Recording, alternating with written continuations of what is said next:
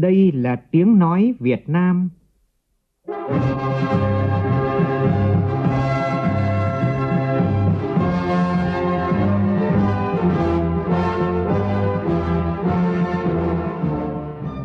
Việt Nam. Là tiếng nói Việt Nam phát thanh từ Hà Nội, thủ đô nước Cộng hòa xã hội chủ nghĩa Việt Nam.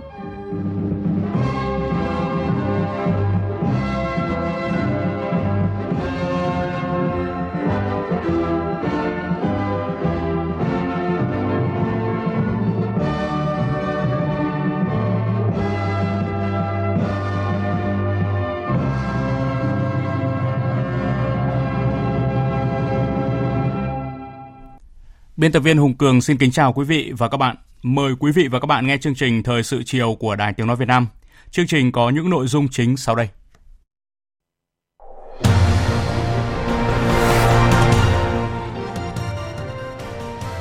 Thủ tướng Nguyễn Xuân Phúc đã tới Thụy Sĩ, bắt đầu chuyến tham dự hội nghị thường niên Diễn đàn Kinh tế Thế giới năm hai không một chín. Dự hội nghị toàn quốc công tác kiểm tra, giám sát của Đảng, Chủ tịch Quốc hội Nguyễn Thị Kim Ngân nhấn mạnh, đảng viên ở bất cứ cương vị công tác nào nếu vi phạm đều phải xử lý nghiêm, không rút kinh nghiệm chung chung.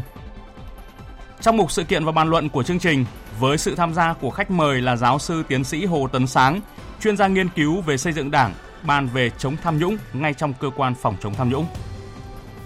Hơn một triệu sáu trăm nghìn lượt công nhân đã được hỗ trợ ăn Tết với số tiền hơn một nghìn ba trăm tỷ đồng. Trong phần tin thế giới, vấn đề lãnh thổ giữa Nga và Nhật Bản vẫn chưa thể giải quyết sau cuộc hội đàm kéo dài ba giờ giữa Thủ tướng Nhật Bản Shinzo Abe với Tổng thống Nga Vladimir Putin tại Moscow. Thượng viện Mỹ ngày mai sẽ bỏ phiếu về hai đề xuất nhằm mở cửa lại một loạt các cơ quan chính phủ bị đóng cửa một phần kể từ tháng mười hai năm ngoái.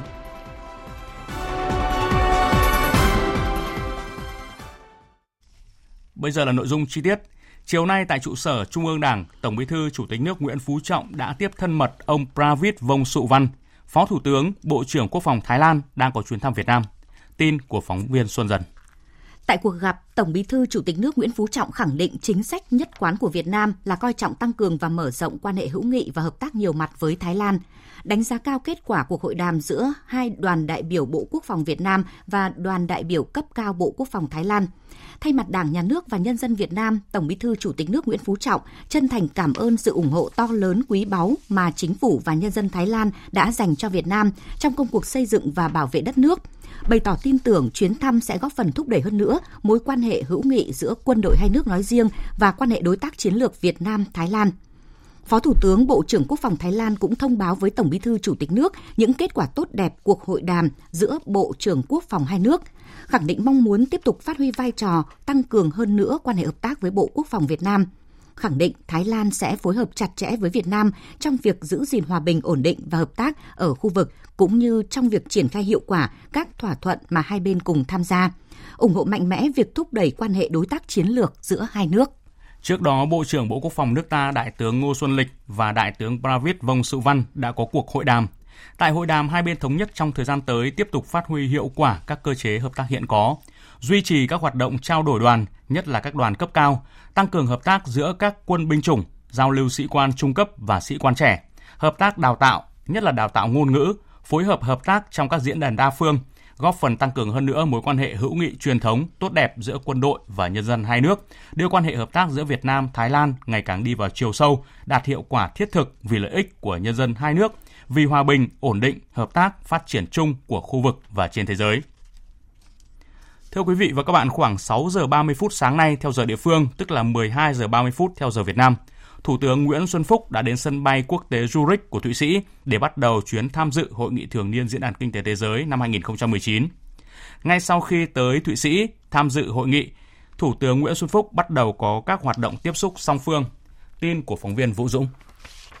Tại cuộc gặp Thủ tướng Nepal Samaoli, Thủ tướng Chính phủ Nguyễn Xuân Phúc chúc mừng ngài Samaoli được bầu lại làm Thủ tướng Nepal, khẳng định chính sách nhất quán luôn coi trọng quan hệ hữu nghị truyền thống với Nepal. Hai bên nhất trí tiếp tục tăng cường tiếp xúc các cấp, nhất là cấp cao, thúc đẩy sớm ký thỏa thuận miễn thị thực cho người mang hộ chiếu ngoại giao công vụ, tạo điều kiện thuận lợi cho doanh nghiệp hai nước sang tìm hiểu thị trường đầu tư trong lĩnh vực Nepal có nhu cầu như viễn thông, năng lượng, hạ tầng và các mặt hàng Việt Nam có thế mạnh như nông sản, thực phẩm, dệt may, da giày, điện tử, vân vân. Nhân dịp này, Thủ tướng Nguyễn Xuân Phúc đã cảm ơn Nepal đã ủng hộ Việt Nam ứng cử vào vị trí Ủy viên không thường trực Hội đồng Bảo an Liên Hợp Quốc, nhiệm kỳ hai nghìn không trăm hai mươi đến hai nghìn không trăm hai mươi mốt.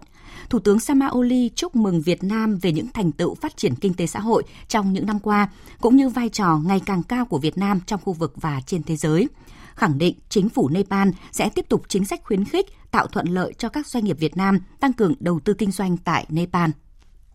Vào tối nay, dự kiến Thủ tướng cùng Chủ tịch điều hành và sáng lập Diễn đàn Kinh tế Thế giới Klaus Schwab chủ trì cuộc đối thoại với lãnh đạo các tập đoàn toàn cầu về kinh tế Việt Nam với chủ đề thúc đẩy sự năng động và sáng tạo trong cách mạng công nghiệp bốn chấm không. Thưa quý vị, sáng nay tại Hà Nội diễn ra hội nghị toàn quốc tổng kết công tác kiểm tra giám sát của Đảng năm hai nghìn không trăm mười tám, triển khai nhiệm vụ công tác năm hai nghìn không trăm mười chín. Tham dự và phát biểu tại hội nghị, Chủ tịch Quốc hội Nguyễn Thị Kim Ngân nhấn mạnh, đảng viên ở bất cứ cương vị công tác nào nếu vi phạm đều phải xử lý nghiêm. Nơi nào tự kiểm tra không phát hiện hoặc là phát hiện nhưng xử lý vi phạm nương nhẹ thì cấp ủy, người đứng đầu cơ quan, đơn vị, địa phương đó phải chịu trách nhiệm và có hình thức xử lý đúng mức, không rút kinh nghiệm chung chung. Phản ánh của phóng viên Lê Tuyết.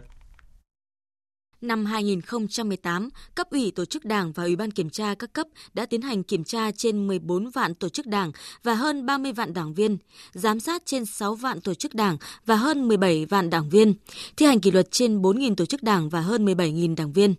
Công tác kiểm tra giám sát thi hành kỷ luật của Đảng tiếp tục giành được những kết quả quan trọng, góp phần bước đầu ngăn chặn đẩy lùi sự suy thoái về tư tưởng chính trị đạo đức lối sống, những biểu hiện tự diễn biến tự chuyển hóa trong nội bộ và đấu tranh phòng chống tham nhũng, lãng phí tiêu cực, góp phần nâng cao năng lực lãnh đạo và sức chiến đấu của Đảng, thực hiện thắng lợi các nhiệm vụ phát triển kinh tế xã hội của đất nước, củng cố niềm tin của cán bộ, đảng viên và nhân dân.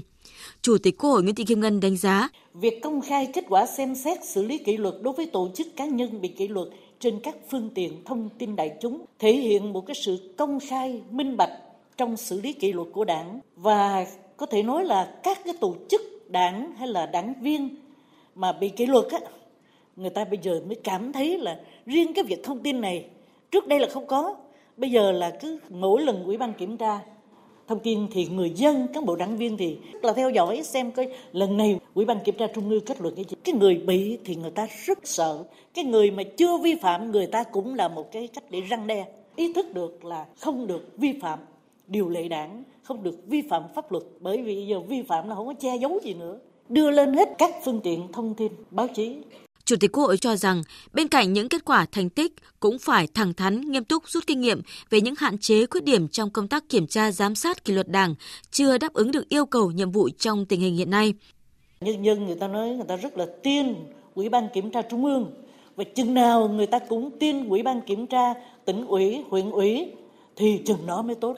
Bây giờ tất cả chúng ta làm tốt hết, nhưng mà rõ ràng cái vai trò của Ủy ban Kiểm tra Trung ương với những cái vụ việc trong năm vừa qua thì người dân người ta rất là tin và mong rằng các cấp ủy đảng cũng thực hiện nghiêm túc để có những cái vụ việc điển hình, những cái vụ nhạy cảm nó phát sinh ngay cái địa bàn của mình, của địa phương mình, cơ quan mình mà cũng được làm minh bạch, công khai rõ ràng và thi hành kỷ luật để lấy lại niềm tin của đảng viên và nhân dân ở địa phương cũng như là cơ quan đó. Năm hai nghìn không trăm mười chín là năm rất quan trọng để thực hiện thắng lợi nghị quyết Đại hội mười hai của Đảng và kế hoạch phát triển kinh tế xã hội năm năm hai nghìn không trăm mười sáu đến hai nghìn không trăm hai mươi, chuẩn bị Đại hội Đảng bộ các cấp tiến tới Đại hội mười ba của Đảng. Chủ tịch Quốc hội nhấn mạnh, đảng viên ở bất cứ cương vị công tác nào vi phạm đều phải xử lý nghiêm. Đảng viên vi phạm pháp luật đến mức phải truy cứu trách nhiệm hình sự thì phải xem xét truy cứu trách nhiệm hình sự. Nơi nào tự kiểm tra không phát hiện hoặc phát hiện nhưng xử lý vi phạm nương nhẹ thì cấp ủy, người đứng đầu cơ quan, đơn vị, địa phương đó phải chịu trách nhiệm và có hình thức xử lý đúng mức, không rút kinh nghiệm chung chung. Cần tập trung kiểm tra toàn diện công tác tổ chức cán bộ, đặc biệt nhân sự chuẩn bị cho Đại hội Đảng bộ các cấp, và chúng ta cần chú trọng kiểm tra giám sát cán bộ có biểu hiện tham nhũng, có nhiều phản ánh tố cáo tham nhũng, cán bộ lãnh đạo quản lý các cấp và cán bộ được quy hoạch vào các vị trí lãnh đạo quản lý. Tăng cường kiểm tra giám sát để phát hiện và xử lý kịp thời việc lạm dụng, lợi dụng quyền lực để thực hiện những hành vi sai trái, trong công tác cán bộ hoặc tiếp tay cho chạy chức, chạy quyền. Cần phải kiên quyết xử lý các quyết định không đúng về công tác cán bộ, đồng thời xử lý nghiêm những tổ chức cá nhân có những cái vi phạm trong tổ chức cán bộ. Tăng cường giám sát việc sử dụng quyền lực của cán bộ lãnh đạo, nhất là người đứng đầu, tập trung chỉ đạo kiểm tra những nơi có vấn đề phức tạp, dư luận quan tâm, các lĩnh vực, địa bàn dễ nảy sinh tiêu cực tham nhũng. Khi đã phát hiện dấu hiệu vi phạm, phải kịp thời kiểm tra, làm quyết liệt, triệt để, giải quyết dứt điểm, kết luận rõ ràng, minh bạch, xử lý phải công tâm, khách quan, kỷ luật phải nghiêm minh, thuyết phục. Cũng hôm nay, Chủ tịch Quốc hội Nguyễn Thị Kim Ngân cùng đoàn công tác của Ủy ban Thường vụ Quốc hội và đại diện lãnh đạo thành phố Cần Thơ đã đi thăm và trao quà Tết tặng các gia đình chính sách, người có công với cách mạng, trẻ em có hoàn cảnh đặc biệt khó khăn tại thành phố Cần Thơ. Chủ tịch Quốc hội cùng đoàn công tác đã đến thăm chúc Tết và tặng quà anh hùng lực lượng vũ trang nhân dân Nguyễn Hữu Phước, thương binh Huỳnh Văn Năm và bà Nguyễn Thị Sương, vợ liệt sĩ, đều ở quận Ninh Kiều, thành phố Cần Thơ. Tại các nơi đến thăm, Chủ tịch Quốc hội Nguyễn Thị Kim Ngân đã ân cần thăm hỏi sức khỏe của anh hùng lực lượng vũ trang nhân dân, thương binh, gia đình liệt sĩ, đồng thời khẳng định Đảng và Nhà nước luôn ghi nhớ sự hy sinh to lớn của các thương binh, gia đình liệt sĩ, người có công với cách mạng, luôn quan tâm chăm lo đời sống vật chất và tinh thần của người dân. Nhân dịp này, Chủ tịch Quốc hội gửi lời chúc các thương binh, bệnh binh, gia đình liệt sĩ luôn mạnh khỏe, đón Tết cổ truyền đầm ấm sum vầy. Cùng ngày tại chương trình trao quà Tết vì người nghèo, trẻ em có hoàn cảnh khó khăn, nạn nhân chất độc da cam thành phố Cần Thơ diễn ra ở quận ủy Cái Răng, thành phố Cần Thơ, Chủ tịch Quốc hội Nguyễn Thị Kim Ngân cùng đoàn công tác đã trao một trăm năm mươi phần quà tặng các hộ nghèo, nạn nhân chất độc da cam. Sáng nay, Phó Thủ tướng Vũ Đức Đam thăm và làm việc tại Bệnh viện Đại học Y Dược Thành phố Hồ Chí Minh, thuộc Trường Đại học Y Dược Thành phố Hồ Chí Minh. Tại đây, Phó Thủ tướng nhấn mạnh bệnh viện nên có phân viện và nên mở rộng chuỗi bệnh viện vệ tinh nhằm phát huy lợi thế đang có. Tin của Kim Dung, phóng viên cơ quan thường trú Đài Tiếng nói Việt Nam tại Thành phố Hồ Chí Minh. Bệnh viện Đại học Y Dược Thành phố Hồ Chí Minh trực thuộc Trường Đại học Y Dược, mỗi năm khám ngoại trú cho trên hai triệu lượt người, trung bình mỗi ngày bảy nghìn lượt khám. Bệnh viện cũng điều trị nội trú tại bệnh viện với bảy mươi nghìn lượt mỗi năm. Tại buổi làm việc, bệnh viện nêu vướng mắc là hiện nay việc đề xuất mua sắm trang thiết bị cho bệnh viện phải thông qua bên thứ ba là Trường Đại học Y Dược Thành phố Hồ Chí Minh, khiến cho việc mua sắm chậm trễ. Theo Phó Thủ tướng Vũ Đức Đam, Bộ Y tế sẽ có một nghị định chung về tự chủ tài chính cho các bệnh viện trên toàn quốc, nhưng vẫn đang triển khai lấy ý kiến thêm cũng như khảo sát thực tế ở một số bệnh viện như Bệnh viện Đại học Y Dược Thành phố Hồ Chí Minh để hoàn tất nghị định. Bây giờ những bệnh viện tự chủ, chi đầu tư và chi thường xuyên thì được hạch toán như doanh nghiệp. Thứ hai là phải khẳng định được cái ý mà có chuỗi trong nghị định lần này. Nhưng mà ý thứ ba quan trọng như này, chúng ta chưa có một cái cơ chế chính xác về câu chuyện mối quan hệ giữa đại học và bệnh viện thuộc đại học. Thì bây giờ phải hai mũi, một mũi là cái nghị định tới đây khi hướng dẫn mà luật giáo dục đại học thì cũng phải làm cái này. Nhưng mà ngay cái nghị định về tự chủ bệnh viện là cũng phải có cái điều này. Tại hội nghị giao ban quý tư năm hai nghìn không trăm mười tám của Tổng Liên đoàn Lao động Việt Nam diễn ra chiều nay, Phó Chủ tịch Tổng Liên đoàn Lao động Việt Nam ông Trần Thanh Hải cho biết, các cấp công đoàn chủ động cùng các doanh nghiệp thực hiện tốt các chế độ chính sách và chăm lo Tết cho người lao động để mọi người lao động đều có Tết. Phản ánh của phóng viên Phương Thoa. Quý bốn, Tổng Liên đoàn Lao động Việt Nam triển khai nhiều hoạt động, trong đó trọng tâm là chăm lo Tết cho người lao động, giám sát vấn đề trả lương thưởng cho người lao động dịp Tết. Đến nay, các cấp công đoàn phối hợp với các cơ quan đơn vị chăm lo, hỗ trợ tiền Tết cho một phẩy sáu triệu lượt đoàn viên người lao động với số tiền hơn một nghìn ba trăm tỷ đồng. Trong đó có hơn một trăm bảy mươi tư nghìn đoàn viên người lao động được hỗ trợ vé tàu, xe Tết. Hơn một triệu ba trăm nghìn đoàn viên người lao động được tặng quà Tết với số tiền hơn hai trăm năm mươi ba tỷ đồng, tặng hơn bốn trăm nhà mái ấm công đoàn cho đoàn viên công đoàn có hoàn cảnh khó khăn dịp Tết Kỷ Hợi. Đặc biệt, Tổng công ty Đường sắt Việt Nam phối hợp với Tổng công ty Mobile Phone tổ chức chuyến tàu xuân tặng một nghìn hai trăm vé tàu cho công nhân lao động có hoàn cảnh khó khăn của hai tỉnh Đồng Nai và Bình Dương về quê đón Tết. Ông Vũ Hồng Quang, Phó Ban Chính sách và Thi đua khen thưởng, Tổng Liên đoàn Lao động Việt Nam cho biết. Tỉnh Đồng Nai và Bình Dương là đông công nhân lao động và tổ chức chuyến tàu Tết Nghĩa Tình Xuân Kết Nối năm hai nghìn không trăm mười chín. Tổng Liên đoàn đã có cái phân bổ vé và mỗi tỉnh là sáu trăm vé. Thế và đã có cái kế hoạch rất là cụ thể. Ngày hai mươi chín tháng một, đợt công nhân đầu tiên về quê ăn Tết sẽ có cái việc là lên kế hoạch tổ chức lễ tiễn công nhân về quê ăn Tết tại ga Sài Gòn. Điểm đến là Vinh, Thanh Hóa và Hà Nội.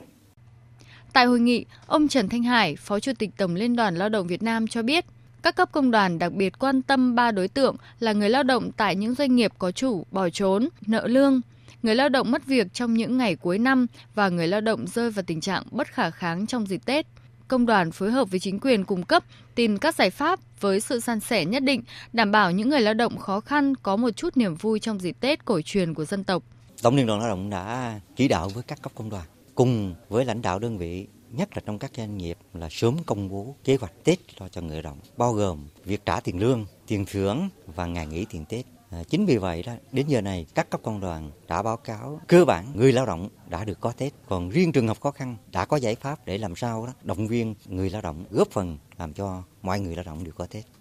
Dịp này, Tổng Liên đoàn Lao động Việt Nam thông tin về hội nghị biểu dương cán bộ nữ công tiêu biểu toàn quốc lần thứ hai năm hai nghìn không trăm mười chín diễn ra vào ngày hai mươi ba tháng hai tới. Tại thành phố Hồ Chí Minh ngày hôm nay, Ủy ban Mặt trận Tổ quốc Việt Nam thành phố tổ chức hội nghị tổng kết mười lăm năm công tác tổ chức Ngày hội Đại đoàn kết toàn dân tộc và sơ kết ba năm công tác phối hợp thực hiện cuộc vận động toàn dân đoàn kết xây dựng nông thôn mới, đô thị văn minh trên địa bàn thành phố. Phóng viên Ngọc Xuân, cơ quan thường trú tại thành phố Hồ Chí Minh đưa tin. mười lăm năm qua, Ngày hội Đại đoàn kết toàn dân tộc ở thành phố Hồ Chí Minh đã trở thành hoạt động xã hội rộng lớn thiết thực, thật sự là ngày hội của nhân dân. Qua việc tổ chức ngày hội đã xuất hiện nhiều gương người tốt việc tốt, những điển hình nhân tố mới trên các lĩnh vực của đời sống xã hội, thi đua phát triển sản xuất kinh doanh, xóa đói giảm nghèo. Đồng thời là dịp để mọi người trong khu dân cư giao lưu chia sẻ, thắt chặt tình đoàn kết, tương thân tương ái, phát triển các điểm sáng văn hóa, từng bước đẩy lùi tệ nạn xã hội. Tuy nhiên, theo Ủy ban Mặt trận Tổ quốc thành phố Hồ Chí Minh, chất lượng tổ chức ngày hội chưa đồng đều giữa các địa phương, khu phố, ấp. Việc xét và công nhận gia đình văn hóa, khu dân cư văn hóa còn chạy theo thành tích, thiếu tính bền vững, chưa phát huy vai trò làm chủ tập thể của nhân dân. Tỷ lệ gia đình văn hóa, khu dân cư văn hóa tuy cao nhưng tình trạng xuống cấp về đạo đức vẫn đáng báo động. Tình làng nghĩa xóm ngày một lỏng lẻo, khó gắn kết. Để từng bước khắc phục hạn chế, bà Triệu Lê Khánh, Phó Chủ tịch Ủy ban Mặt trận Tổ quốc thành phố Hồ Chí Minh cho biết. Hiện nay chỉ đạo của Ban Thường trực Ủy ban Mặt trận Tổ quốc thành phố đối với lại cái cái khu dân cư rằng là phát huy tính chủ động, sáng tạo và gắn với lại đặc điểm tình hình ở khu dân cư, không phải tổ chức nó hoành tráng mà chúng ta thấy được những cái nhu cầu thực tiễn tại khu dân cư mình là cái gì để mình triển khai vận dụng cho thích hợp. Còn riêng về bình chọn gia đình văn hóa, khu dân cư văn hóa thì Ủy ban Mặt trận Tổ quốc thành phố và Ủy ban nhân dân thành phố hướng tới cũng sẽ ngồi lại để có những cái giải pháp trong công tác bình xét cho nó thích hợp và đặc biệt là phát huy vai trò giám sát của hệ thống mặt trận các cấp. Trong cuộc vận động toàn dân đoàn kết xây dựng nông thôn mới, đô thị văn minh ở thành phố Hồ Chí Minh, ba năm qua, toàn thành phố đã nhận được số tiền ủng hộ hơn năm trăm bảy mươi tư phẩy năm tỷ đồng và thực hiện chăm lo cho người nghèo, tuyên truyền ưu tiên người dân sử dụng hàng Việt song song với vận động doanh nghiệp nâng cao chất lượng sản phẩm. Thành phố Hồ Chí Minh sẽ công khai minh bạch tình trạng pháp lý từng dự án bất động sản. Đây là ý kiến của ông Trần Vĩnh Tuyến, Phó Chủ tịch Ủy ban Nhân dân thành phố tại buổi làm việc với Hiệp hội Bất động sản thành phố Hồ Chí Minh chiều nay. Tin của Duy Phương, phóng viên cơ quan thường trú tại thành phố Hồ Chí Minh. Năm hai nghìn không trăm mười tám, thị trường bất động sản tại thành phố Hồ Chí Minh có nhiều dấu hiệu đáng quan ngại khi nguồn thu ngân sách từ đất, tiền sử dụng đất bị sụt giảm khá lớn. Cụ thể, thu ngân sách giảm khoảng bốn nghìn năm trăm bảy mươi tỷ đồng, số tiền thu từ sử dụng đất dự án giảm khoảng bốn nghìn không trăm ba mươi bảy tỷ đồng. Quy mô thị trường bất động sản năm hai nghìn không trăm mười tám cũng sụt giảm ba mươi tư phẩy một phần trăm so với năm hai nghìn không trăm mười bảy. Số liệu này cho thấy thị trường bất động sản thành phố Hồ Chí Minh chưa phát triển bền vững vì chưa đạt được cơ cấu sản phẩm hợp lý. Trước tình trạng trên, ông Châu kiến nghị sửa đổi bổ sung một số điều của Luật Nhà ở, Luật Đất đai để giải quyết điểm nghẽn về chấp thuận chủ trương đầu tư, khắc phục tình trạng sụt giảm nguồn cung dự án hiện nay. Để khắc phục tình trạng lệch pha cung cầu, Hiệp hội Bất động sản thành phố Hồ Chí Minh khuyến nghị các doanh nghiệp chuyển hướng sang đầu tư phát triển các dự án xanh, các dự án nhà ở thương mại có giá bán vừa túi tiền, quan tâm xử lý hàng tồn kho đi đôi với xử lý các khoản nợ xấu. Phát biểu tại buổi làm việc, ông Trần Vĩnh Tuyến, Phó Chủ tịch Ủy ban Nhân dân thành phố Hồ Chí Minh cho rằng thị trường bất động sản hiện nay rất phức tạp, một số doanh nghiệp đã ký bán cho người dân nhưng vẫn thế chấp cầm cố bất động sản gây bất ổn an ninh trật tự. Theo ông Tuyến, cần phải có giải pháp đánh giá chất lượng các dự án cũng như chủ đầu tư để minh bạch, lành mạnh hóa thị trường bất động sản. Thành phố đã giao cho Sở Tài nguyên Môi trường, Sở Vật Kiến trúc và Sở Xây dựng là sẽ công khai minh bạch bằng những cái app thông tin điện tử pháp lý của từng dự án, thì chúng tôi sẽ có cái kênh để thông tin minh bạch để những người dân, những doanh nghiệp mà có nhu cầu mua bất động sản thì có thể hiểu được pháp lý của từng dự án để biết rằng là dự án này có thể đủ pháp lý để mình có thể giao dịch bán không. Thì vấn đề này chúng tôi đã triển khai rồi, thì cố gắng sẽ làm sớm những dự án của năm hai nghìn không trăm mười tám hai nghìn không trăm mười chín. Tại phiên họp thường kỳ tháng một của Ủy ban Nhân dân thành phố Đà Nẵng ngày hôm nay, ông Trương Quang Nghĩa, Bí thư Thành ủy Đà Nẵng đề nghị chính quyền thành phố rà soát lại các dự án ven biển, hạn chế xây dựng nhà cao tầng che khuất tầm nhìn ra biển. Thành phố kiên quyết thu hồi các dự án chậm triển khai, ưu tiên xây dựng các công trình công cộng phục vụ dân sinh. Phóng viên Đình Thiệu tại miền Trung phản ánh. Ông Trần Phước Sơn, Giám đốc Sở Kế hoạch và Đầu tư thành phố Đà Nẵng cho biết, hiện nay thành phố đang xem xét thu hồi một số dự án chậm triển khai, đề nghị Ban Thường vụ Thành ủy xem xét lại chủ trương thu hồi, cho phép nhà đầu tư chuyển nhượng dự án để dành vốn cho các công trình khác. Hiện nay trong cái nguồn cân đối ngân sách của giai đoạn hai không một sáu đến hai không hai không, chúng ta có đủ khả năng để cán đáng được không? Quan điểm của Sở là vẫn mạnh dạn đề xuất theo cái hướng là cho phép nhà đầu tư chuyển nhượng đối với dự án Tâm Tường Vương để mà thực hiện cái việc là đầu tư theo quy hoạch. Chúng ta phải khơi thông cái nguồn vốn trong dân, mà đặc biệt các nhà đầu tư hiện nay phải đưa đất vào sử dụng, thì khi đó chúng ta mới nói đến giê đê pê tăng trưởng được. Ông Huỳnh Đức Thơ, Chủ tịch Ủy ban Nhân dân thành phố Đà Nẵng cho biết, một dự án nằm ở trung tâm thành phố bỏ hoang nhiều năm không triển khai, gây lãng phí nhếch nhác. Bây giờ, để cho nhà đầu tư chuyển nhượng là không thể chấp nhận được. Sai lầm của thành phố trước đây là chỉ giao đất cho nhà đầu tư mà không giao dự án kèm theo. Bây giờ thu hồi rất khó. Tuy nhiên, chủ trương của Ban Thường vụ Thành ủy là điều chỉnh lại không gian quy hoạch của đô thị, dù tốn kém cũng phải quyết tâm thu hồi để phù hợp với mục tiêu quy hoạch tổng thể. Ông Trương Quang Nghĩa, Bí thư Thành ủy Đà Nẵng đề nghị chính quyền thành phố rà soát lại toàn bộ các dự án ở khu vực trung tâm và ven biển.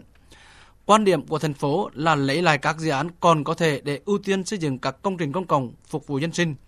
Đề nghị thành phố rà soát lại các dự án ven biển, hạn chế xây dựng nhà cao tầng để không che khuất tầm nhìn ra biển. Biển là một cái gì đấy rất là gần gũi, thân quen với tất cả người dân Đà Nẵng. Nhưng mà rồi chúng ta cũng chẳng nhìn ra biển, tắm cũng còn khó khăn. Đây là một trong những nội dung mà chúng ta đang bảo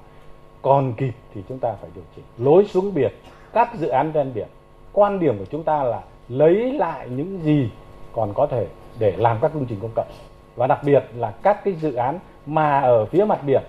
mà làm nhà cao tầng thì càng gì rà soát lại hết. Hạn chế tối đa làm tạo ra các cái bức tường bê tông ở ngăn phía biển, không ai nhìn thấy cái gì nữa. Thưa quý vị và các bạn,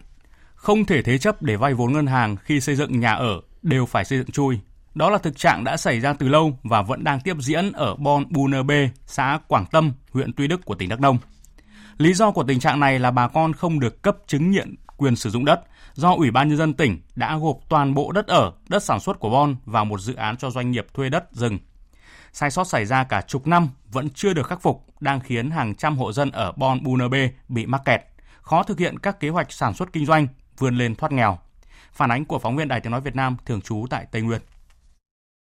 Dù có hơn hai héc ta đất rẫy và bốn sào ruộng nước, nhưng gia đình bà Thị Mượt, sáu mươi tư tuổi, trú tại Bon Buner B, xã Quảng Tâm, vẫn thuộc hộ nghèo.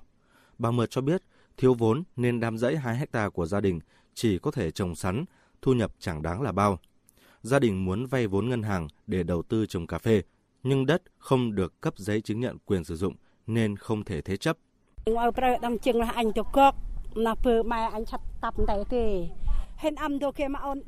Ông bà, tổ tiên chúng tôi sinh ra và lớn lên ở mảnh đất này từ lâu nay. Từ xưa bà con ai cũng phát rẫy làm nương. Chúng tôi mong muốn chính quyền tạo điều kiện cấp sổ đỏ cho từng hộ để bà con có thể ổn định cuộc sống.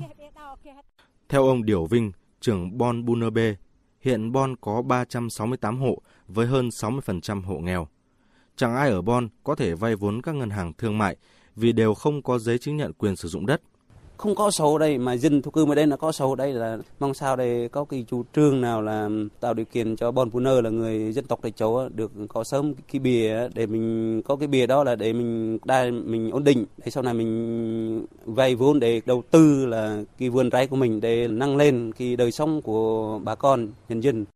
Theo ông Nguyễn Thành Trí, Chủ tịch Ủy ban Nhân dân xã Quảng Tâm, đất đai của Bon Buner B bị mắc kẹt từ năm hai nghìn không trăm lẻ tám khi Ủy ban Nhân dân tỉnh Đắk Nông thu hồi rừng và đất rừng ở địa phương để cho công ty trách nhiệm hữu hạn một thành viên cao su Phú Riềng thuê. Do thiếu trách nhiệm, toàn bộ Bon Buner gồm cả đất ở và đất sản xuất cũng bị gộp vào dự án của doanh nghiệp. Ủy ban Nhân dân xã Quảng Tâm đã kiến nghị lên Ủy ban Nhân dân huyện Tuy Đức. Huyện Tuy Đức cũng đã kiến nghị Ủy ban Nhân dân tỉnh Đắk Nông. Việc uh, xác định nguồn gốc của bà con tại chỗ thì nó quá dễ vì bà con sống từ ngang đời đấy rồi. Xã cũng đã kiến nghị với Ủy ban nhân dân huyện giao trả khoảng gần ba trăm hectare, trong đó gồm đất sản xuất và đất dọc hai bên đường về phía xã thì cũng đã tổ chức họp xét duyệt để công khai hồ sơ và gửi lên phòng tài nguyên cấp giấy theo quy định. Sau những kiến nghị của bà con Bon Bunobe đến nay, việc thực hiện cấp giấy chứng nhận cho bà con Bon Bunobe vẫn chưa được các cơ quan chức năng tỉnh Đắk Nông tiến hành, ảnh hưởng lớn đến quyền lợi và việc đầu tư sản xuất kinh doanh của nhân dân. Trước tình trạng số vụ bạo hành nhân viên y tế gia tăng, trong đó có tới chín mươi phần trăm vụ bạo hành xảy ra khi bác sĩ đang cấp cứu, chăm sóc cho bệnh nhân. Ngành y tế và ngành công an sáng nay đã ký kết quy chế phối hợp để đảm bảo an ninh trật tự tại các cơ sở khám chữa bệnh. Tin của phóng viên Phạm Hạnh.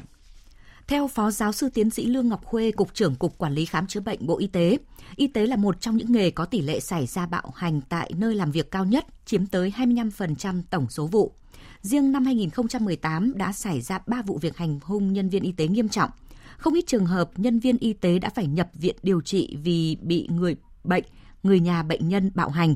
Đáng chú ý có tới chín mươi phần trăm vụ bạo hành xảy ra khi bác sĩ đang cấp cứu chăm sóc cho bệnh nhân và sáu mươi phần trăm xảy ra khi thầy thuốc đang giải thích cho bệnh nhân, người nhà. Điều này không chỉ gây bức xúc dư luận xã hội, bức xúc trong các cán bộ nhân viên ngành y tế mà còn gây tình trạng bất ổn về an ninh trật tự tại các cơ sở khám chữa bệnh. Tiến sĩ Trương Quốc Cường, Thứ trưởng Bộ Y tế cho biết, Cục Quản lý Khám Chữa Bệnh Bộ Y tế và Cục Cảnh sát, Quản lý Hành chính về Trật tự xã hội, Bộ Công an ký quy chế phối hợp có ý nghĩa rất quan trọng trong công tác đảm bảo an ninh trật tự tại các cơ sở khám chữa bệnh.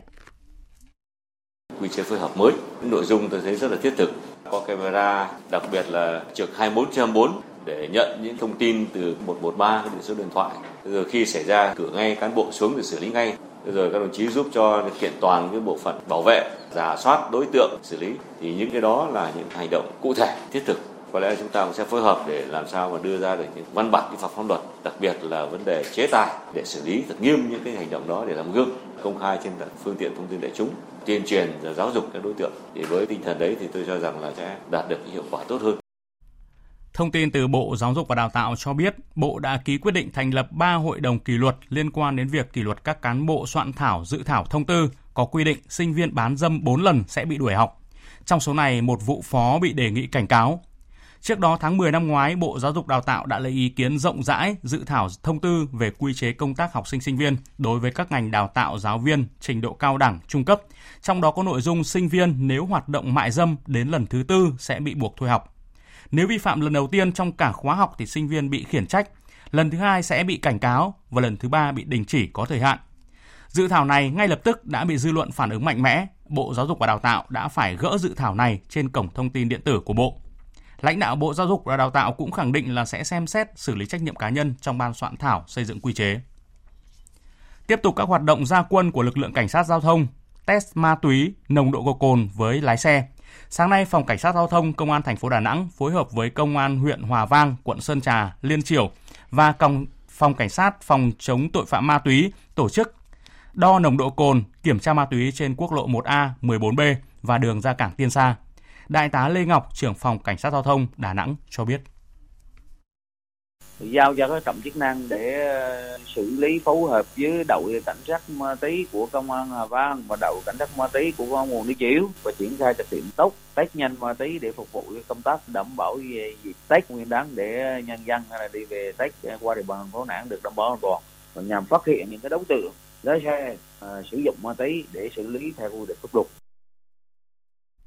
Còn tại Quảng Bình, Phòng Cảnh sát Giao thông Đường bộ Đường sắt Công an tỉnh vừa phát hiện và xử lý hành chính đối với tài xế Lương Ngọc Anh, ba mươi mốt tuổi, quê tỉnh Quảng Nam, vì có hành vi sử dụng chất ma túy khi đang điều khiển xe container chạy hướng Bắc Nam trên quốc lộ một A, đoạn qua đường tránh của thành phố Đồng Hới. Tin từ Sở Giao thông Vận tải Hà Nội, Sở vừa có quyết định thu hồi giấy phép kinh doanh vận tải trong thời gian ba tháng của Công ty Cổ phần Sản xuất và Thương mại New Pro. Chủ sở hữu chiếc xe tải có lái xe Lương Văn Tâm điều khiển, gây ra vụ tai nạn thảm khốc ở Hải Dương, làm tám người chết. Do vụ tai nạn nghiêm trọng vi phạm điểm D khoản hai điều hai mươi ba Nghị định tám mươi sáu của Chính phủ về kinh doanh và điều kiện kinh doanh vận tải bằng xe ô tô. Bên cạnh đó, công ty đã không truyền dữ liệu phương tiện về Tổng cục Đường bộ Việt Nam theo quy định. Ngoài ra, lái xe gây tai nạn cũng bị phát hiện có dương tính với chất ma túy. Công an huyện Gia Lâm, thành phố Hà Nội cho biết vừa phối hợp với các đơn vị nghiệp vụ của Công an Hà Nội bắt quả tang một cơ sở sản xuất, thu giữ gần ba nghìn lọ sa tế giả nhãn hiệu Thuận Phát và số lượng lớn sa tế đã qua chế biến đang chờ đóng hộp, hàng nghìn lọ vỏ nhãn hiệu, máy đóng gói để chuẩn bị đưa đi tiêu thụ. Tin của phóng viên Việt Cường. Tại thời điểm kiểm tra, lực lượng chức năng phát hiện có mười tám công nhân đang vận hành máy móc và đóng gói các sản phẩm sa tế giả. Lực lượng chức năng đã thu giữ gần ba nghìn lọ sa tế thành phẩm, số lượng lớn sa tế đã qua chế biến, đang chờ đóng hộp, hàng nghìn lọ vỏ nhãn hiệu, máy đóng gói. Cách chế biến vật liệu sa tế của cơ sở này bằng phương pháp thủ công chưa đảm bảo quy trình vệ sinh an toàn thực phẩm. Các sản phẩm này mang nhãn hiệu trên bao bì là sa tế Thuận Phát. Bước đầu, chủ cơ sở Lý Thị Quy khai nhận đã mua nguyên liệu về sản xuất sa tế giả. Mỗi ngày, cơ sở đóng gói khoảng vài nghìn lọ. Các sản phẩm này sau đó được phân phối cho các kênh bán lẻ và tiêu thụ tại thị trường các tỉnh lân cận Hà Nội. Đại tá An Thanh Bình, trưởng công an huyện Gia Lâm cho biết, ngay sau khi các trinh sát phát hiện cơ sở sản xuất của Lý Thị Quy có dấu hiệu sản xuất sa tế giả nhãn hiệu, công an huyện đã chỉ đạo đội nghiệp vụ tập trung lực lượng kiểm tra và xử lý.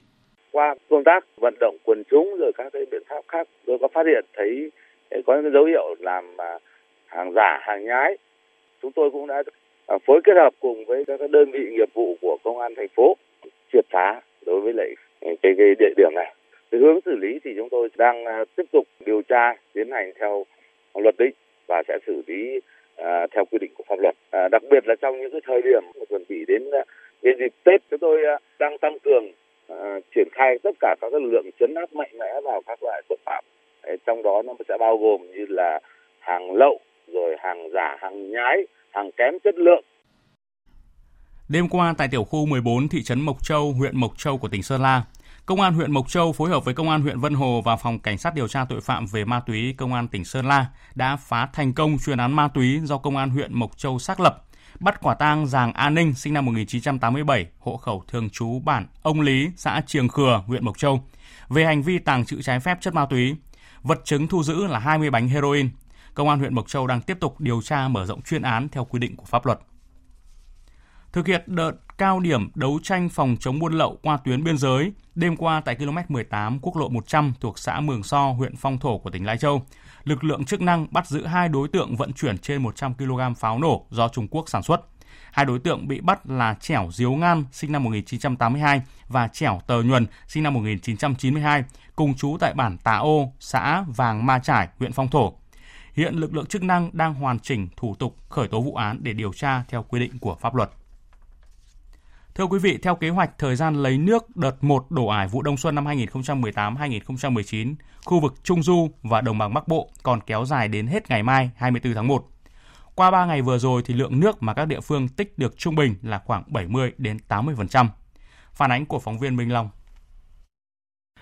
Đến nay, tỉnh Nam Định đã lấy nước đổ ải khoảng bảy mươi bảy phần trăm trên tổng diện tích bảy mươi tám nghìn ha lúa.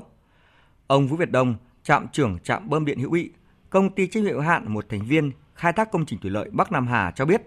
dự kiến việc đổ ải toàn bộ diện tích sẽ hoàn thành khi đợt một xả nước các hồ thủy điện kết thúc. Đối với đơn vị đã tranh thủ con chiều lên để nhập nước, thứ nhất là tạo nguồn tích vào các trục kênh tiêu rồi trục kênh tưới. Ngày mười bốn là chúng tôi đã tổ chức vận hành phục vụ tưới sản xuất nông nghiệp và đến nay đã đạt được trên chín mươi phần trăm cái diện tích đất ruộng của bà con là đảm bảo nước sản xuất và dự kiến là đến hết ngày mai là sẽ đảm bảo một trăm phần trăm. Chưa năm nào việc lấy nước thuận lợi như năm nay. Nhờ mưa ở thượng nguồn, các hồ chứa thủy điện đã góp phần đẩy mặn nên thời gian mở các cống vùng chiều kéo dài hơn mọi năm. Hơn nữa, lượng nước bổ sung từ xả nước các hồ thủy điện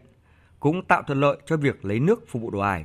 Theo đó, đến thời điểm này, diện tích đủ nước do công ty phụ trách đã đạt gần chín mươi phần trăm trên tổng diện tích gần mười ba nghìn sáu trăm ha. Ông Nguyễn Văn Tình, Tổng cục trưởng Tổng cục Thủy lợi, đề nghị Sở Nông nghiệp và Phát triển Nông thôn tỉnh Nam Định đôn đốc các địa phương đẩy nhanh tiến độ làm đất, tạo mặt bằng, gieo cấy lúa, không để phát sinh yêu cầu về bổ sung nguồn nước ngoài các đợt xả đã thống nhất. Đề nghị các địa phương là không chờ các đợt xả nước và lúc nào mà khi mà nguồn nước có thể lấy được thì cần phải tranh thủ tập trung lấy trữ vào cái hệ thống kênh mương của những cái vùng trũng để mà chúng ta lại sử dụng nước ở trong những thời gian tới. Đồng thời chỉ đạo các địa phương phải đẩy nhanh những tiến độ làm đất để mà vừa lấy nước vào vừa làm đất. Lúc đó chúng ta có cái điều kiện để mà gieo cấy.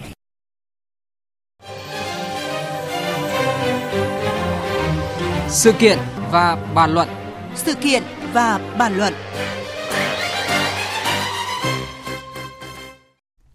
Thưa quý vị và các bạn, phải phát hiện tham nhũng ngay trong cơ quan chống tham nhũng. Đây là yêu cầu rất đáng được chú ý của Tổng Bí thư, Chủ tịch nước Nguyễn Phú Trọng đưa ra tại hội nghị tổng kết công tác ngành nội chính Đảng diễn ra hôm qua tại Hà Nội. Người đứng đầu Đảng đã yêu cầu Ban Nội chính Trung ương ngăn chặn có hiệu quả tình trạng vòi vĩnh, nhũng nhiễu, gây phiền hà cho người dân và doanh nghiệp trong giải quyết công việc. Đồng thời giám sát, phát hiện và xử lý tham nhũng tiêu cực ngay trong các cơ quan làm công tác phòng chống tham nhũng. Biên tập viên Thanh Trường có cuộc trao đổi với Phó Giáo sư Tiến sĩ Hồ Tấn Sáng, chuyên gia nghiên cứu về xây dựng Đảng, về nội dung này. Xin chào và cảm ơn Phó Giáo sư Tiến sĩ Hồ Tấn Sáng đã nhận lời tham gia một sự kiện và bàn luận cùng chúng tôi ạ. Vâng, cảm ơn. Sau năm năm tái lập Ban Nội chính Trung ương thì đã đạt được những kết quả quan trọng và cái công cuộc về phòng chống tham nhũng hiện nay. Vậy nhưng vẫn còn đó những tồn tại. Hầu hết các vụ tiêu cực tham nhũng ở cơ sở đều do người dân, báo chí và cấp cao hơn phát hiện. Thì ông bình luận gì về thực tế này ạ? Ta biết rằng tham nhũng chỉ có thể xuất hiện ở những cái bộ máy quyền lực và những cá nhân có quyền lực trong bộ máy đó. Chính vì vậy mà khi cái cơ chế kiểm tra giám sát trong nội bộ nó không được vận hành một cách tương minh, không được vận hành một cách có hiệu quả, thì là ở đó là phản ánh cái dấu hiệu là trong nội bộ của chúng ta cái tinh thần đấu tranh và cái dũng khí đấu tranh và hiệu quả của cuộc đấu tranh đó là chưa cả, chưa tốt. Theo phân tích của ông thì cái việc mà các cơ quan về phòng chống tham nhũng ở cấp địa phương chưa chủ động phát hiện và ngăn ngừa được tham nhũng là do có cái sự yếu kém ở đây, cả về năng lực lẫn là cả về vị trí. Thế và lực của họ chưa đủ để mà có thể họ thể hiện được cái bản lĩnh của họ. Ở bên trên thì cấp trung ương thì ta thấy rất rõ, nhưng mà bên dưới rõ ràng cái đó không đơn giản. Vì cái tính độc lập ấy, cái tính không lệ thuộc ấy, à, cái tính phụ thuộc vào lợi ích vẫn còn ràng buộc. Chính vì vậy cho nên là uh, càng tạo ra một cái cơ chế càng độc lập cho cơ quan đó bao nhiêu ấy, thì khi đó mới có thể giúp họ đủ sức để mà đương đầu với những người thường là có quyền lực khi họ vi phạm pháp luật, lợi dụng chức quyền để tham nhũng đục khoét. Tức là theo quan điểm của ông, ở không chỉ cấp trung ương mà ở cả cấp địa phương, các cái cơ quan phòng chống tham nhũng này cần có một sự độc lập nhất định để mà đủ sức kiểm tra, giám sát và không lệ thuộc vào người đứng đầu ở địa phương đó. Đúng rồi, các bộ máy quyền lực của chúng ta hiện nay ở một cấp độ đều có những cái độc lập nhất định, nhưng mà tính độc lập đó đủ mức để tạo ra một thể cho cái cơ quan chống tham nhũng hay chưa,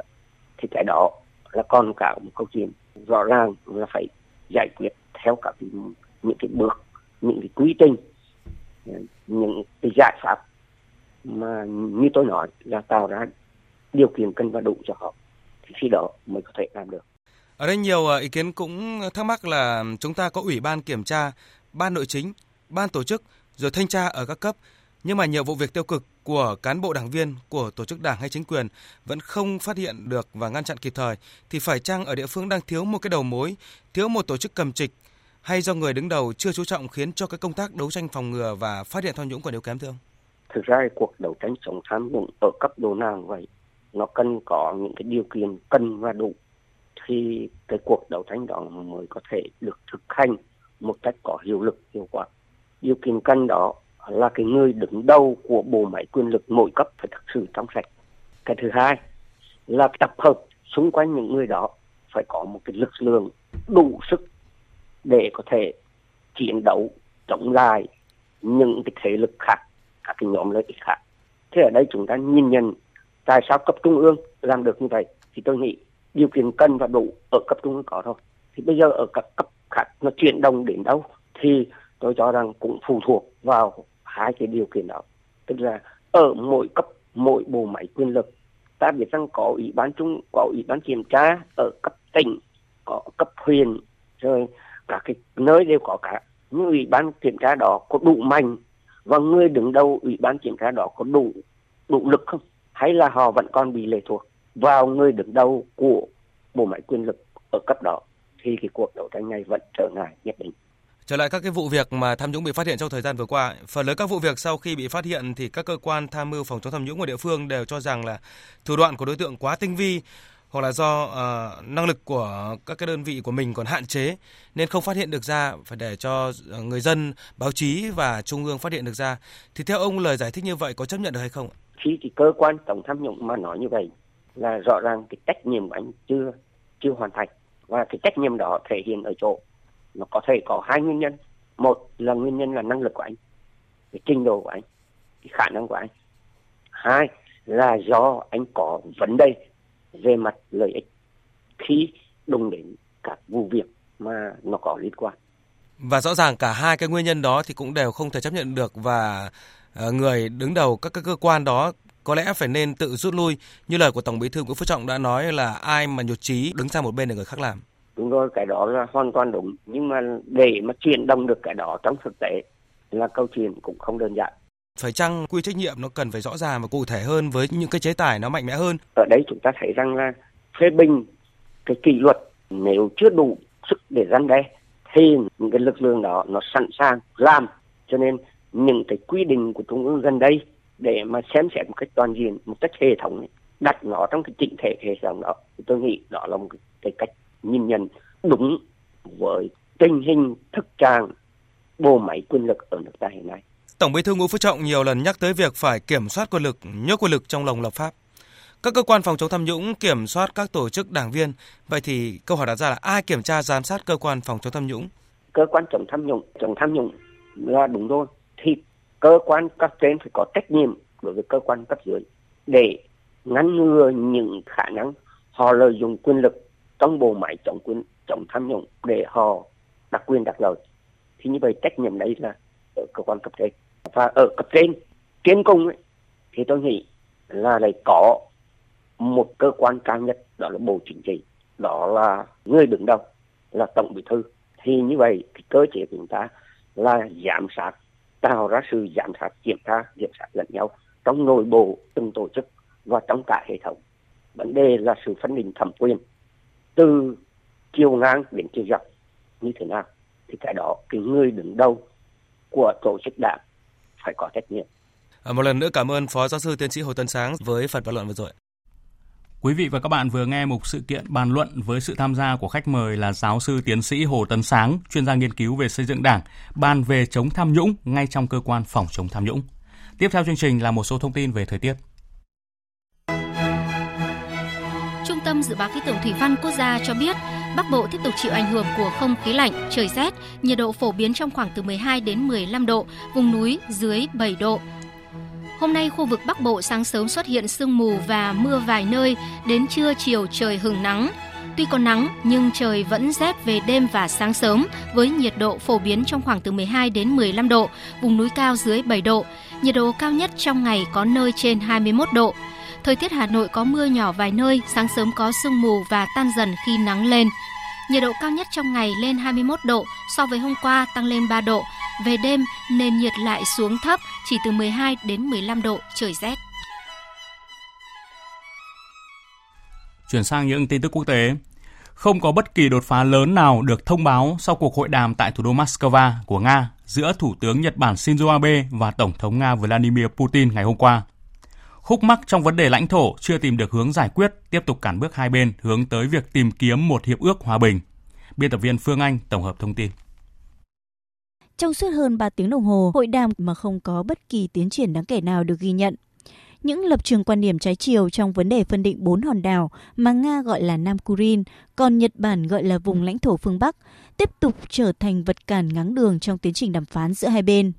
Trong cuộc họp báo chung sau cuộc gặp, Thủ tướng Nhật Bản Abe và Tổng thống Nga Putin đều xác nhận các cuộc đàm phán sẽ còn tiếp diễn và hiện chưa có giải pháp cụ thể nào được đưa ra. Song cả hai nhà lãnh đạo Nga-Nhật đều tái khẳng định quyết tâm hoàn tất một hiệp định hòa bình thời hậu chiến bằng cách giải quyết tranh cãi liên quan tới quần đảo tranh chấp. Tổng thống Nga Putin cho rằng,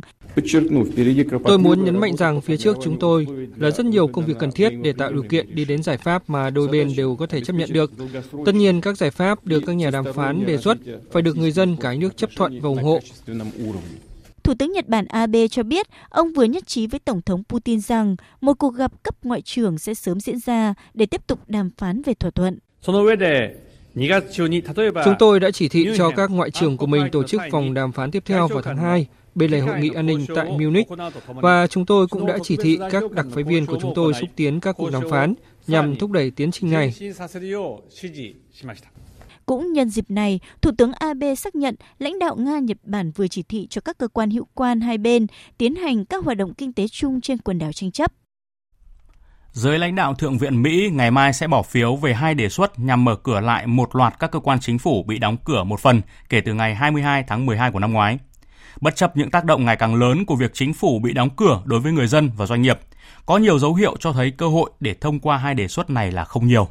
Tổng hợp của biên tập viên Đài Tiếng nói Việt Nam. Dự luật thứ nhất được đưa ra bỏ phiếu vào ngày mai về đề xuất thỏa hiệp của Tổng thống Donald Trump trong chính sách nhập cư nếu ông nhận được tài chính xây dựng bức tường biên giới. Tuy nhiên, đề xuất này đã bị Chủ tịch Hạ viện Mỹ Nancy Pelosi bác bỏ ngay trước khi Tổng thống Mỹ công bố. Đề xuất thứ hai bao gồm dự luật được ủng hộ của Đảng Dân Chủ, theo đó cấp ngân sách chính phủ cho đến ngày tám tháng hai để các bên có thêm thời gian thảo luận về an ninh biên giới và nhập cư. Mặc dù vậy, nếu dự luật thứ hai này được Quốc hội thông qua thì Tổng thống Donald Trump cũng tuyên bố sẽ không ký thành luật. Mỗi phương án muốn được thông qua đòi hỏi phải đạt được sự ủng hộ của tối thiểu sáu mươi trên một trăm thượng nghị sĩ. Mức phiếu tối thiểu này là khá cao nếu xét đến tình trạng chia rẽ đảng phái tại Thượng viện hiện nay.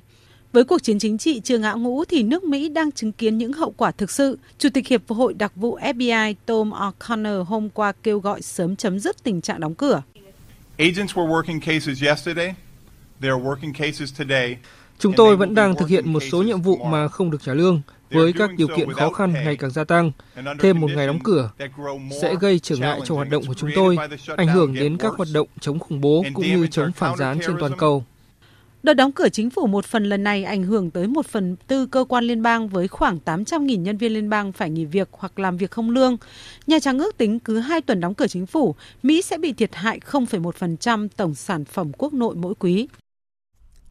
Tình hình tại Venezuela đang trở nên hết sức căng thẳng với các lực lượng ủng hộ chính phủ và đối lập đều lên kế hoạch tổ chức tuần hành. Tổng thống Venezuela Nicolás Maduro hôm qua cũng kêu gọi xem xét lại toàn bộ quan hệ ngoại giao với Mỹ,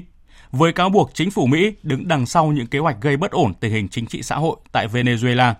tạo ra cớ để thực thi một cuộc đảo chính lật đổ Tổng thống Maduro. Biên tập viên Phạm Hà tổng hợp thông tin. Tổng thống Maduro hôm qua lên án bài phát biểu của Phó Tổng thống Mỹ Mike Pence và chỉ trích đây là hành động can thiệp công việc nội bộ của Venezuela. Ông Maduro chỉ trích chủ nghĩa can thiệp đế quốc cũng như lời kêu gọi công khai của Mỹ về một cuộc đảo chính mà ông mô tả là chưa từng có tiền lệ trong lịch sử hai trăm năm quan hệ Mỹ-Venezuela. Tổng thống cũng cho biết: Tôi đã đề nghị Bộ trưởng Ngoại giao bắt đầu xem xét lại toàn bộ mối quan hệ với Mỹ. Trong những giờ tới, chúng tôi sẽ đưa ra các biện pháp chính trị và ngoại giao để bảo vệ chủ quyền quốc gia, bảo vệ hiến pháp và sự dân chủ của người dân Venezuela. Tuyên bố của Tổng thống Maduro đưa ra sau khi Phó Tổng thống Mỹ Mike Pence gọi Tổng thống Maduro là nhà lãnh đạo không nắm quyền hợp pháp, đồng thời bày tỏ sự ủng hộ lực lượng đối lập tại quốc gia này. Trong hai ngày qua, hàng loạt các cuộc biểu tình đã nổ ra ở thủ đô Caracas, với nhiều đối tượng quá khích đốt lửa chặn đường, đập phá các cửa hàng hai bên đường, buộc cảnh sát chống bạo động phải can thiệp giải tán các đám đông. Căng thẳng có thể sẽ gia tăng trong hôm nay khi cả lực lượng ủng hộ chính phủ và đối lập đều kéo xuống đường tuần hành. Chính phủ Venezuela khẳng định mọi hành động vượt quá giới hạn dân chủ sẽ bị trừng phạt. Nhiều nước đã kêu gọi lập lại trật tự và đối thoại tại quốc gia Nam Mỹ này. Ngoại trưởng Nga Sergei Lavrov cho rằng Mỹ tránh có những tuyên bố làm gia tăng căng thẳng tại Venezuela. Chúng tôi đã nghe thấy một số tin tức về sự can thiệp quân sự tại Venezuela, cũng như Mỹ không công nhận Tổng thống Maduro là Tổng thống Venezuela. Tất cả những tuyên bố này rất đáng lo ngại, thể hiện cách tiếp cận mà Mỹ đã thực hiện bấy lâu nay tại Mỹ Latin hay các khu vực khác, đó là gây ảnh hưởng xấu tới những chính phủ mà Mỹ không ủng hộ. Hôm nay, nhà vua Thái Lan Maha Vajiralongkorn đã phê chuẩn sắc lệnh hoàng gia đề nghị tổng tuyển cử. Sắc lệnh được ủy quyền cho Thủ tướng Prayut Chan-o-cha ký và công bố trên công báo hoàng gia, có hiệu lực ngay lập tức. Theo quy định, trong vòng năm ngày tới, Ủy ban bầu cử Thái Lan phải ấn định ngày diễn ra tổng tuyển cử. Hãng thông tấn Yonhap hôm nay đưa tin, Hội đồng Bảo an Liên Hợp Quốc đã chấp thuận miễn áp đặt trừng phạt đối với bốn tổ chức nhân đạo thực hiện hoạt động cứu trợ Triều Tiên. Thông báo của Hội đồng Bảo an Liên Hợp Quốc nêu rõ bốn tổ chức được miễn áp đặt trừng phạt gồm Quỹ Nhi đồng Liên Hợp Quốc, Quỹ Engin Ben, Tổ chức Những Người Bạn Cơ Đốc Giáo của Triều Tiên và Tổ chức Phi Chính phủ của Canada. Bốn tổ chức này sẽ được phép chuyển các trang thiết bị đến Triều Tiên trong khuôn khổ các chương trình nhân đạo, trong đó có trang thiết bị hỗ trợ phòng chống các bệnh lao và sốt rét.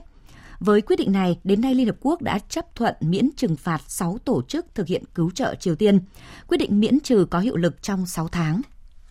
Bộ Y tế, Lao động và Phúc lợi Nhật Bản ngày hôm nay đã công bố các số liệu thống kê về thu nhập cá nhân được chỉnh sửa kể từ tài khoá năm hai nghìn không trăm mười hai, sau khi phát hiện những vi phạm quy tắc kéo dài gần mười lăm năm khiến chính phủ nước này phải trợ cấp và bồi thường cho khoảng hai mươi triệu người lao động bị trả lương thấp. Vụ việc này đã khiến chính phủ Nhật Bản buộc phải cân đối lại ngân sách nhà nước cho tài khoá năm hai nghìn không trăm mười chín, bắt đầu từ tháng tư tới để giải quyết những vấn đề nảy sinh. Khoảng một nghìn người từng làm việc trong nhà máy Goodyear đặt tại thành phố Amiens của Pháp tuyên bố sẽ kiện nhà sản xuất lốp xe nổi tiếng của Mỹ với cáo buộc khiến họ phải tiếp xúc với các hóa chất độc hại. Trong đơn khiếu nại được nộp lên một tòa án ở Nanterre, vùng ngoại ô phía bắc thủ đô Paris, Goodyear bị cáo buộc vì muốn giảm chi phí sản xuất, công ty đã không sử dụng các sản phẩm thay thế an toàn, buộc người lao động phải tiếp xúc với các sản phẩm độc hại mà không được bảo vệ và bị phơi nhiễm hóa chất. Văn bản này chỉ trích tập đoàn sản xuất lốp xe của Mỹ đã cố tình phớt lờ việc thông báo và cảnh báo cho các nhân viên về những nguy cơ sức khỏe do việc sử dụng các sản phẩm hóa chất và phương thức sản xuất gây ra. Trong số những hóa chất nguy hại có hợp chất có thể gây ung thư, kích ứng da nếu tiếp xúc lâu dài. Tiếp theo như thường lệ là trang tin thể thao.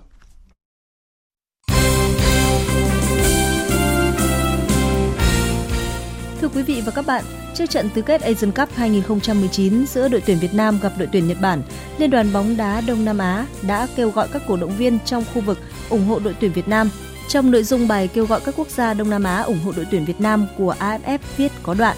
vào thời điểm này, các đội bóng trong khu vực hãy cùng ủng hộ cho Rồng Vàng trong trận đấu tứ kết sắp tới. Bên cạnh đó, a ép ép còn đăng một poster có hình thầy trò huấn luyện viên Park Hang-seo cùng nội dung Việt Nam cố lên và được dịch thành bảy thứ tiếng phổ biến trong khu vực Đông Nam Á.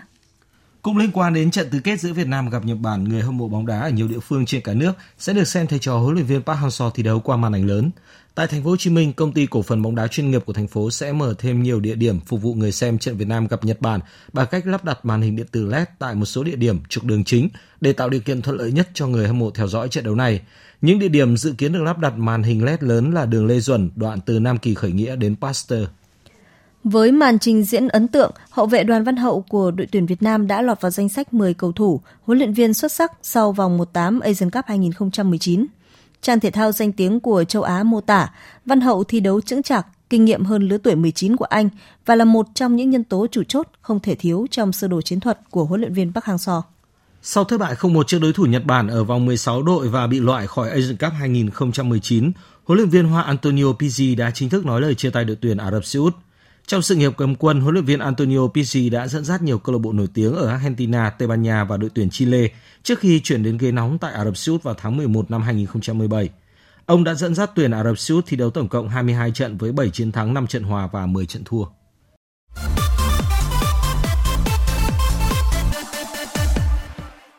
Rạng sáng nay diễn ra cặp đấu lượt đi thuộc tứ kết Cúp Nhà vua Tây Ban Nha. Trên sân nhà, Getafe vượt qua Valencia với tỷ số một không.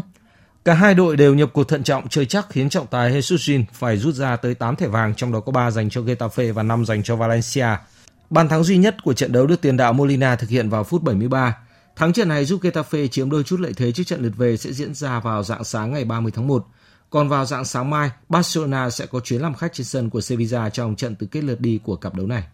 Tiền đạo Emiliano Sala vừa gặp nạn trên một chuyến bay chở anh từ Nang của Pháp sang Vương quốc Anh để gia nhập câu lạc bộ Cardiff.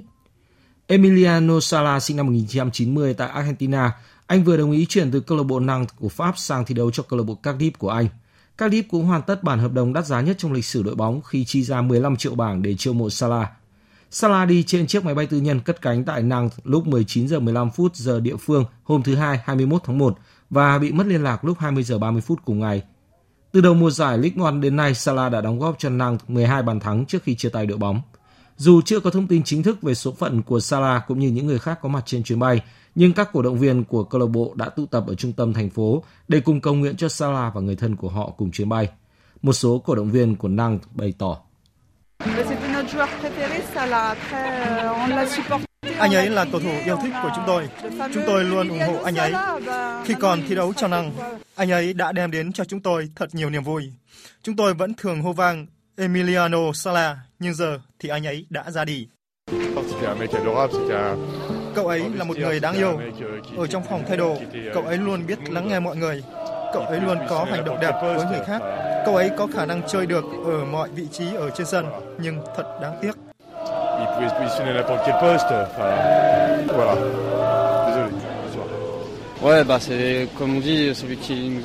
Một tin thật kinh khủng. Chúng tôi đến đây để tưởng nhớ anh ấy. Chúng tôi muốn tri ân anh ấy. Không thể tưởng tượng được. Thật là sốc. Tại Anh, đông đảo người hâm mộ Cardiff cũng đã đặt những bó hoa bên ngoài trụ sở câu lạc bộ và chia sẻ về sự mất tích của Salah. Thật là một tin sốc. Nó giống như cơn ác mộng vậy. Cardiff City đang gặp rất nhiều khó khăn tại Premier League và cũng phải rất khó khăn Cardiff mới có được chữ ký của Salah. Chúng tôi muốn trụ lại với Premier League. Chúng tôi cần một tiền đạo như Salah. Thật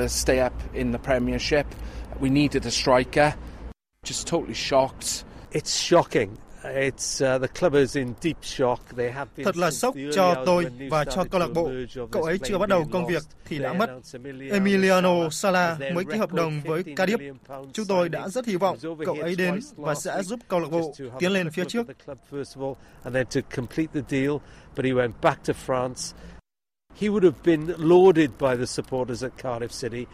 ấy rất được các cổ động viên Cardiff yêu mến. Chúng tôi cần một tiền đạo có thể giúp đội bóng trụ lại ở Premier League và Emiliano Sala là niềm hy vọng có thể cởi bỏ được những lo lắng của chúng tôi. Nhưng mọi thứ đã xảy ra tồi tệ như vậy.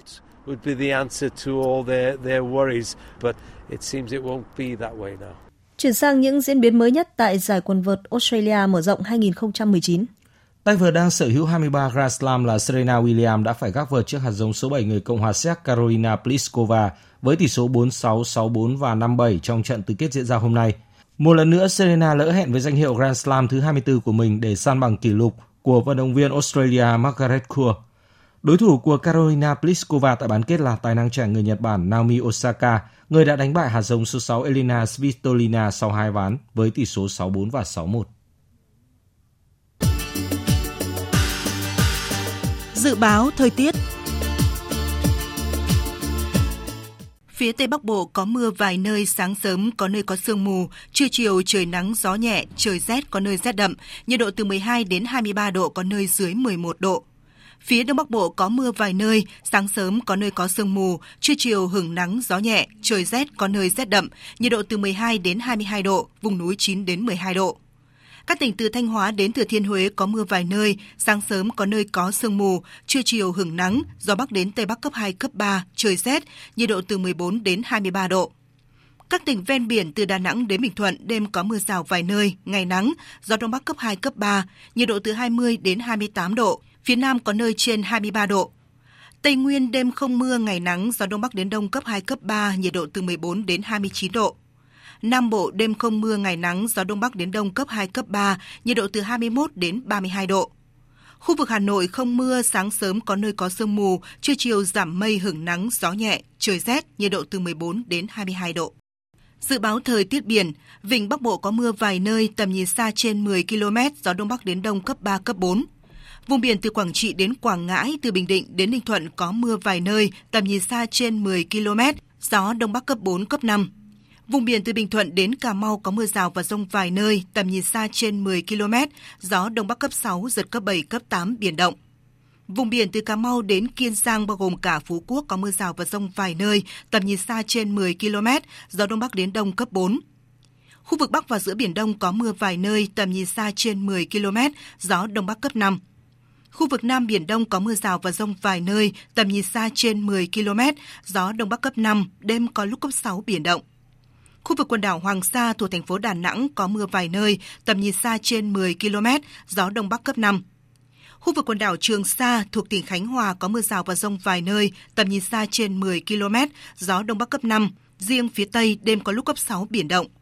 Vịnh Thái Lan có mưa rào và dông vài nơi, tầm nhìn xa trên mười ki lô mét, gió Đông Bắc đến Đông cấp ba, cấp bốn. Những thông tin thời tiết vừa rồi đã kết thúc chương trình Thời sự chiều nay của Đài Tiếng nói Việt Nam. Chương trình do các biên tập viên Hùng Cường, Nguyễn Cường, Thu Hòa biên soạn và thực hiện với sự tham gia của phát thanh viên Phương Hằng, kỹ thuật viên Việt Thái, chịu trách nhiệm nội dung Nguyễn Thủy Vân.